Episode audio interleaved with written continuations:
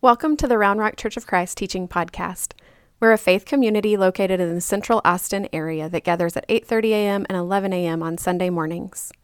We hope this teaching blesses you as we become spirit-filled and spirit-led Jesus followers for those who do not have a home. Amen. Amen.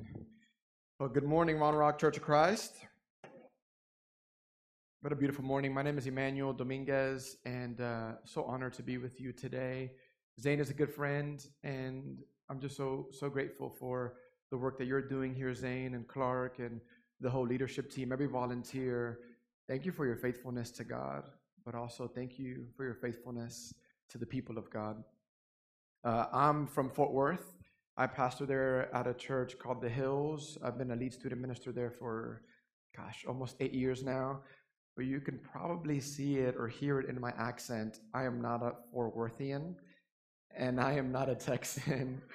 Um, they try to get me to wear boots. I just can't do it. I just can't. Zane, do you own boots?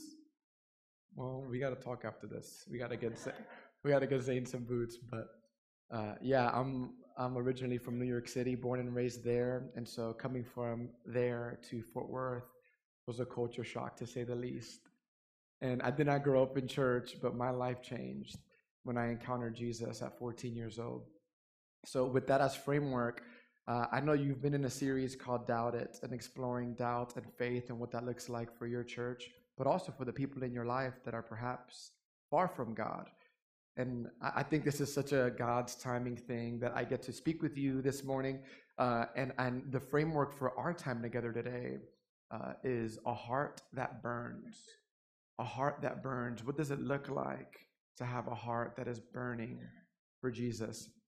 So I want to start with a uh, with a uh, a little question. Have you ever been speaking to someone and you realized that the person you've been speaking to, you've been speaking about for a long time? Let me illustrate. About 12 years ago, I had a really good friend and like many good friends, you sit down, you share a meal, you talk about your future, you speak about your goals in life, the career you want to pursue, school that you want to maybe attend. And in this case, we began to speak about our future spouses. This friend is a female, by the way. So her and I, we were sitting, we're sharing a meal, we're just friends, and we begin to speak about, I begin to describe to her my future spouse. And after I share this long list uh, that I'm expecting God to meet in my future spouse, don't laugh. She says, Ooh, you got to change a lot if you want that, honey. I said, She's a good friend. She was honest. I needed to hear this. And then she proceeds to tell me what she's hoping for in a future spouse. And because she's amazing, I'm like, well, that makes sense. Um, well, 12 years later, today, on November 19th, uh, that person is now my wife. Marlene, um, that's Marlene, and we have two sons, Levi Manuel and Zion Brave. Levi's three and Zion's one. So I'm just tired all the time. uh, yeah, I'm just tired all the time. But but I realized in that moment, friends, that I was describing my future wife but I was really talking to her the whole time, and I just didn't know it yet. In our text today, in Luke chapter number 24, it's a very similar situation, but I would submit it's a bunch more profound. Uh, let's start our reading in Luke chapter number 24, verse 13. Our scripture reader did an amazing job already uh, reading it, but I want to relook at it. That same day, two of Jesus' followers were walking to the village of Emmaus. Everyone say Emmaus seven miles from Jerusalem. As they walked along, they were talking about everything that had happened. As they talked and discussed these things, Jesus himself suddenly, I love that word, came and began walking with them, but God kept them from recognizing him. And so he asks them, What are you discussing so intently as you walk along? And they stopped short, sadness written across their faces. Then one of them, Cleopas, replied, you must be the only person in Jerusalem who hasn't heard about all the things that have happened there in the last few days. In other words, are you living under a rock, bro? What things? Jesus asked. The things that happened to Jesus, the man from Nazareth, they said. He was a prophet who did powerful miracles, and he was a mighty teacher in the eyes of God and all of the people. I want to stop there in our story because Jesus does what I would consider in our day and age the undercover boss move. Has anyone seen that show? It's incredible. For those of us who haven't, here's the premise the CEO of a company would dress up and like receive this Hollywood makeover so well done that that person becomes unrecognizable. And so he or she, the CEO of the company, then enters his or her company as an employee and works with his or her employees for a whole week. And the employees have no idea that they're speaking and working with the CEO of the company. And so naturally, as employees do, they're kind of bickering about leadership of the company. They're complaining about some things in the company, but also, and this is when I get emotional when I'm watching the show, they begin to share some personal things as employees do. They share some needs that they have in their own lives that they would never share if the CEO was in the room. Well, at the end of the week and at the end of the episode, the CEO does the big reveal and like removes the thing. The maker, and it's kind of gross because it's so well done. It's like, wow, the nose came off. Anyway, they, they it removes removes the the mask, so to speak, and the employees. Some of them are like, oh no, so what I said this week, I did not mean the company's great, you know. So they're kind of backtracking things that they said in honesty because now the CEO's there. But then others are met with a moment of shock because they shared with that person some deep financial needs that they have or some personal struggles in their family. And the CEO, he kind of forgives the people that were bickering and said, Hey, thank you for sharing your concerns. This helps us make the company better. Speak to me more. And the people that shared needs, he or she would provide a bonus or a vacation. And I'm just weeping at this point because it's so beautiful. Here's how I want to build some tension in our time together, friends. Is it true of you that if you knew that Jesus was in the room when you were struggling, that you wouldn't maybe confess some sin like you do to maybe when you're looking at yourself in the mirror or just to some friends? Is it true of you that if you knew that Jesus was actually walking with you and among you, that you perhaps wouldn't live and talk and be the same way that you are if you were in the room? I think Jesus powerfully allows or keeps these friends from not recognizing him because he knew that if they knew that that was Jesus, the risen Jesus, they wouldn't be honest. If you want a heart that burns, Round Rock Church, you got to be real with Jesus.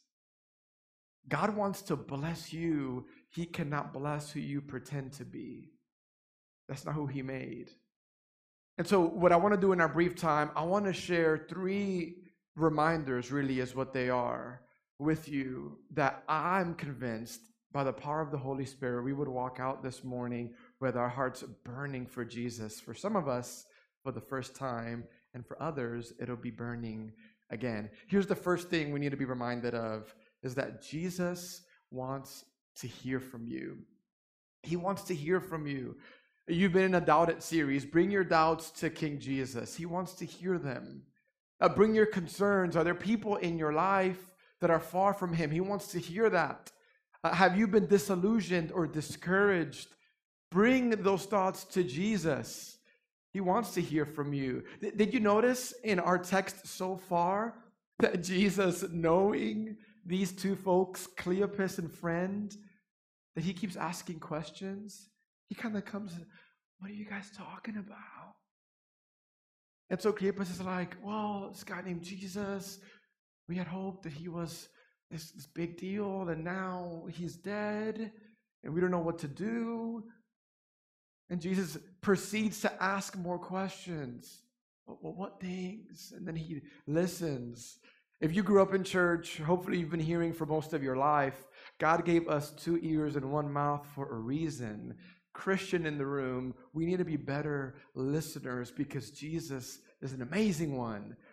But in your relationship to King Jesus, some of you need to do more speaking and not just like the churchy speaking, like, what song did we just sing, Clark? Um, I don't know church songs really well. Which one? We exalt. Thanks, man. we exalt thee. Like, yes, use your words to exalt King Jesus, but also use your words to be honest with King Jesus. The Cleopas speaks up. And, and I'm no Bible scholar, but it's interesting to me that Cleopas's friend remains anonymous because in our story, Cleopas's friend didn't speak. It says Cleopas replied, and, and we serve a God that's so merciful that even if you don't open up your mouth and speak, He still knows you by name. Praise God. But there's something about opening up your mouth and speaking to Jesus, even if, like our story, it's hard things. It's hard things. Jesus wants to hear from you. Let's keep reading. Verse number 20. But our leading priests and other religious leaders, they handed him over to be condemned to death and they crucified him. We had hoped. You ought to underline that if you have a Bible or uh, take note of that. We had hoped. What a powerful phrase. That he, Jesus, was the Messiah who had come to rescue Israel. And this all happened three days ago, if you're keeping track of where we are in the life and story of Jesus. He was condemned and crucified Friday. This is, my friends, Resurrection Sunday. Jesus is freshly resurrected, and he shows up not to his 12, 11 disciples and other followers, uh, uh, not to uh, Mary and, and other amazing, powerful women who came and saw the empty tomb. He comes and walks with two people that are leaving Jerusalem, heading back to the place that they came from. It's very interesting. Let's keep reading. Cleopas says, Then some women from our group of his followers were at his tomb early this morning, and they came back with an amazing report. They said his body was missing, and they had seen angels who told them, Jesus is alive. And some of our men ran out to see, and sure enough, his body was gone, just as the women had said. then Jesus said to them, You foolish people. You find it so hard to believe all that the prophets wrote in the scriptures. Wasn't it clearly predicted that the Messiah would have to suffer all these things before entering his glory? Then Jesus took them through the writings of Moses and all of the prophets, explaining from all the scriptures the things concerning himself. Jesus, in his resurrected body, shows up to walk with two doubters people that I'm convinced still have faith, they just lost hope. Have you ever been there? Have you ever been going to a place excited? Friends, by way of context, Jerusalem in our story is celebrating Passover, an annual celebration where all believers from all over the regions would come to say, Thank you, God, for passing over our home, for sparing us from your wrath, for reminding us of your mercy. We celebrate you in Passover. And the way they do that, they'll bring their best, give me an animal, like goat okay? And like a like the best one you know? And i'm, I'm assuming this is how you carry a goat i'm not sure. But they'll bring it they'll bring it for some people from faraway places like emmaus seven miles. To you seven miles is laughable because you have a vehicle and like nice walking shoes.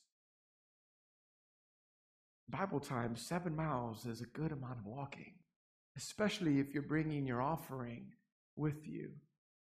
Some people wouldn't bring an offering with them, they would just buy it at the local markets and then bring it to the celebration. But here's what I want you to see, friends.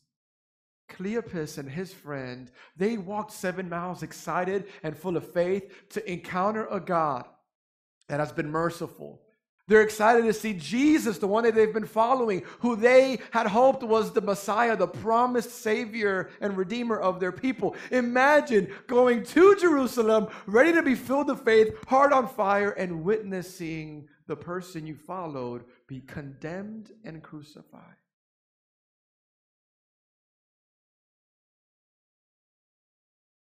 When you have expectation and what actually happens is so far from it, the gap in between is called disappointment and disillusionment. The gap in between is what kind of kills us. I expected, I had hoped but this happened, and now I'm in despair. Let me illustrate. When I was a senior in high school, I got into one of the most prestigious schools in New York City. And I got in through a program called HEOP, is an acronym for Higher Education Opportunity Program. And you needed two things to get into this program.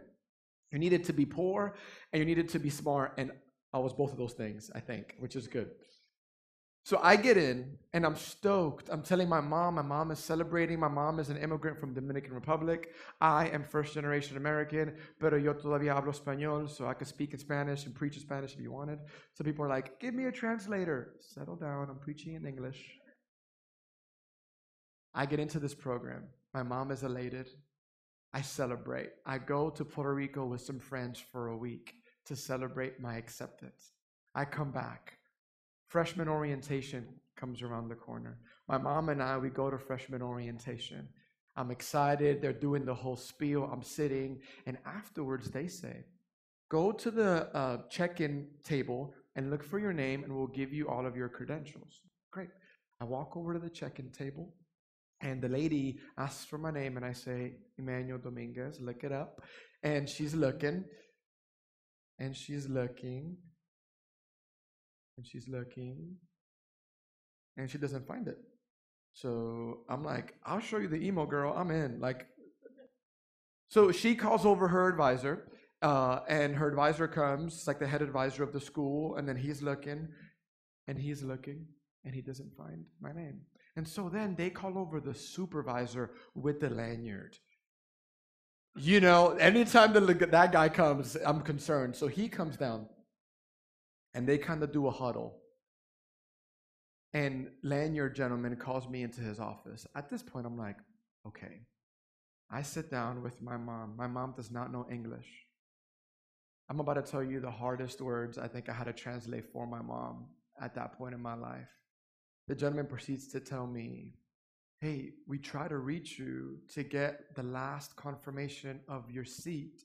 We, he- we didn't hear back from you, so we gave your seat to someone else. I translated that for my mom. My mom began to weep. Three words came to my mind I had hope. I had hope that I was going to get in, that I was going to break generational curses, that I was going to be the first in my family to go to a prestigious university and get my degree. Have you been there? And maybe it was a relationship that you were like, oh, this is going to be it. This person won't break my heart. This person will divorce me. I've seen it in my family. We are going to set the example of what a united front. And then that person begins to be unfaithful or to break your heart, and you had hoped that it'll be different. Maybe it was a job that you got that you were excited to go and work, and immediately you realize, I had hoped that this would be different, but this is a toxic work environment. Maybe Thanksgiving is coming on Thursday, and you had hoped that by now your family will be reconciled or things will be different in your home.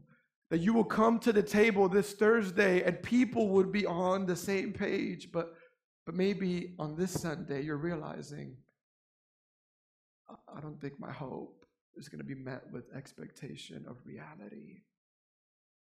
Cleopas and friend are there, my friends. I love that the Bible isn't a collection of stories of perfect people living a perfectly holy life to a perfect God that is emotionless. The Bible is a story of broken people like you and I that are real about their sin and struggle with a perfect God who loves them and sees them and has emotion for them. This is God's word. This is why I love the Word of God and I get stirred and my heart burns because God isn't distant. Just because you haven't seen God recently doesn't mean He's lost sight of you, friend. He's with you, He sees you. Maybe He's even walking alongside you like Cleopas and his friend. Number one, Jesus wants to hear from you. But two, did you notice that He rebukes them but then he says, let's have a Bible study. And so for the final seven miles, he takes them from the writings of Moses, all of the Torah, all of the scriptures. Why? Because secondly, Jesus wants to teach you. Wants to teach you. Oh, I want to hear your doubts. I want to hear your concerns. I want to hear what breaks your heart. I want to hear about your hopes and your broken dreams. But I also want to teach you. I want to remind you, ooh, that greater is he that is in you than he who is in the world. Ooh, I want to remind you of, of my promises to you that I will never leave you nor forsake you. I love that he rebukes Cleopas and friend, and then he says, Don't you remember? It's written in the scriptures that the Messiah would have to suffer and endure these things. Are you like me, forgetful? I am so forgetful. I, I, forget, like, God could do a miracle in my life, y'all, last month. And this month, I'm like, Father, you've left me. It's like, relax. Did you, did you, did you forget though he came through for you? I forget. Cleopas and friend, they forgot. And not only did they forget with their mind, our mind communicates to our heart and our heart to our bodies. They forgot. And then they began to walk away from the place they should have been.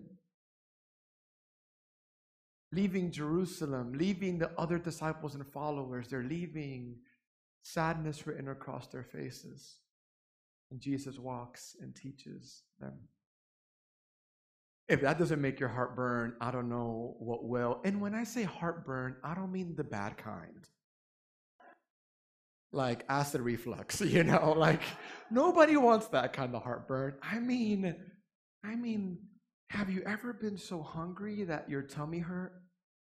I'm a young dad. I just said tummy. This is great like like so hungry that you were like you had like abdominal cramps like wow like i i need sustenance i need this is the kind of desperation like like it's david in psalm 1 like it's search me oh god know me have me lead me. Like it, it's a deep desperation. It's a longing that only god can fill. That's what i mean by having a heart that burns. And realize my, my three points are not here's what you need to do to be a burning one. No no. It, this is what you need to remember that jesus does or that jesus is friends all that we are is a response to who jesus is that's true discipleship but let's go ahead and finish our story verse number 28 uh, by this time they were nearing emmaus everyone say emmaus and the end of their journey. So they made it all the way back home, friend. Jesus, I love this, acted as if he were going on, but they begged him, Stay the night with us, since it's getting late. So he went with them. As they sat down to eat, he took the bread and he blessed it. And then he broke it and then he gave it to them. Oh, don't miss that. He took bread. He, Jesus, is the bread of life. He broke it. Jesus, three days before this moment, was broken, body broken on a cross, and then he blessed it. And then he gave it to them. Jesus gave himself. What a beautiful picture. Resurrection that Jesus had just done. Suddenly, here's that word again. Their eyes were opened and they recognized him. And at that very moment, he disappeared. Are you kidding me? The moment that they recognized it's him, He's gone. Here's how our story ends. They said to each other, Didn't our hearts burn within us as he talked with us on the road and explained the scriptures to us?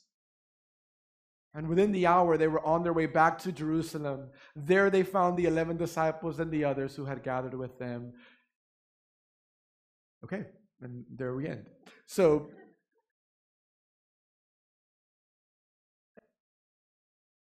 my heart is stirred so deeply because I think about this journey. I think about how Jesus could have stopped them and redirected them a mile or two in. But, but Jesus walked with them where they were going, which, friends, is the wrong way. I know that in your Doubt It series the last couple weeks, you've been thinking about, at least I hope this is true, some prodigals in your life. People in your life and sphere of influence that are far from God. I hope that you've been thinking and praying about them, considering, Lord, what would you have me do to bring them back to you? Folks that you work with, sons and daughters in your life, people that you will see this Thursday at Thanksgiving on that side of the family that's you know? You know what I'm talking about. Ain't no perfect family. When you think about those people, what do you think? Do you think, ooh, Thanksgiving, I'm going to say, stop, turn around, let's go. You're going to hell if you don't change your ways. If that's your ministry, bless you. It's not the way Jesus rolled. Jesus saw two people disillusioned, in despair, walking away from the place that they should be. And he walks with them all the way back home, home to Emmaus. But as he walks with them, he hears them, he teaches them, he, he journeys with them. And then once they arrive, he breaks bread with them. Did, did you notice at the end that it said Jesus acted as, he as if he was going to continue? And that Cleopas and friend, they begged him to stay. Have you ever begged God for anything? Uh, people ask me all the time because I work with 300 high schoolers and middle schoolers every single week. What do I do to better disciple my teenager? And I tell adults, it's not another class. Classes are good. Keep having them, but but classes are not enough. Why? Because these teenagers have access to more information than you do through the internet. it's not another moment of uh, another event. It's not, you know what it is? friends? It's a generation that would be desperate for God and model that for the next generation. A, a begging, please stay with us. A desire to be with God, to lay our lives down so that the next generation can say, I want to do that too. I'm learning as a young dad, the next generation, they won't do what we say, they will do what we do. You want your son and daughter to be desperate for God, to have a heart that's burning for God? How about you? Are you desperate? Is your heart burning? There was a moment a couple weeks ago where we celebrated my youngest first birthday. And we were setting everything up for the party. And I'll be honest, I was busy. I was getting, I was on my phone making sure everybody was going to arrive at the right time. And my son, my older son, he comes up and he holds my hand. And so we're walking together. I'm on my phone, distracted. I have a picture for you. And in that moment, I kind of finished what I'm doing. I'm like, Levi, baby, you can let go. We're not crossing the street. You're safe. And Levi said, I know, Dad. I just want to be with you. Um, I tell people only two things make me cry in this life the presence of Jesus and my wife and kids. My son said, I know, Dad, I just want to be with you. And I'm laying myself bare. I, am I'm ashamed that I was so distracted that I, I didn't realize my kid, like, he wasn't trying to cross the street. He was just trying to be with Dad. I wonder, Round Rock,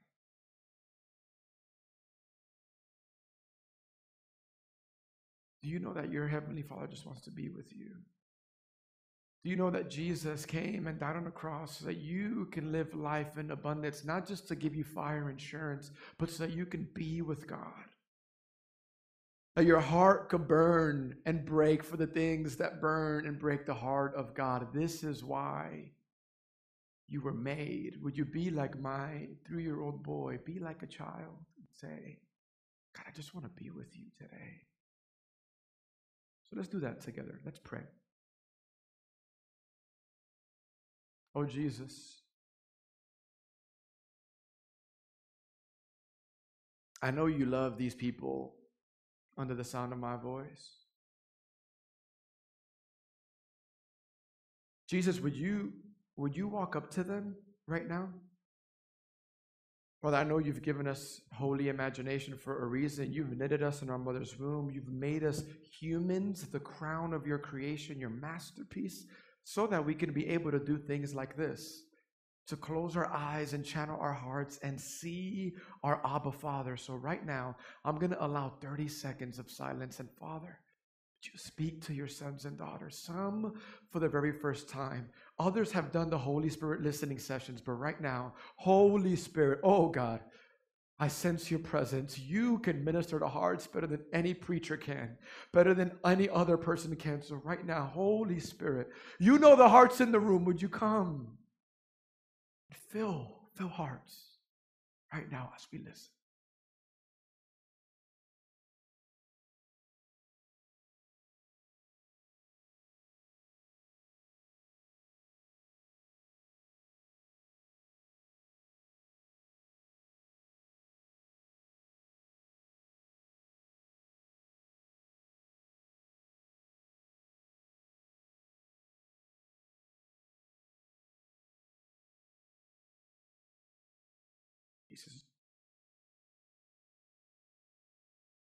What does his face look like as he walks?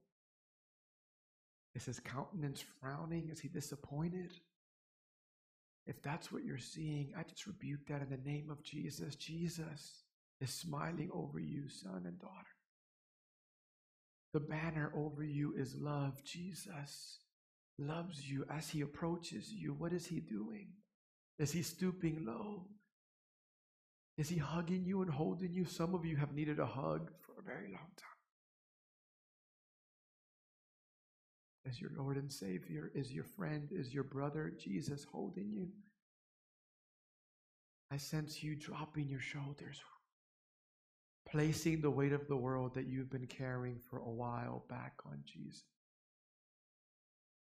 Jesus, I thank you for these. And I beg you, with their hearts burn for you, not just today,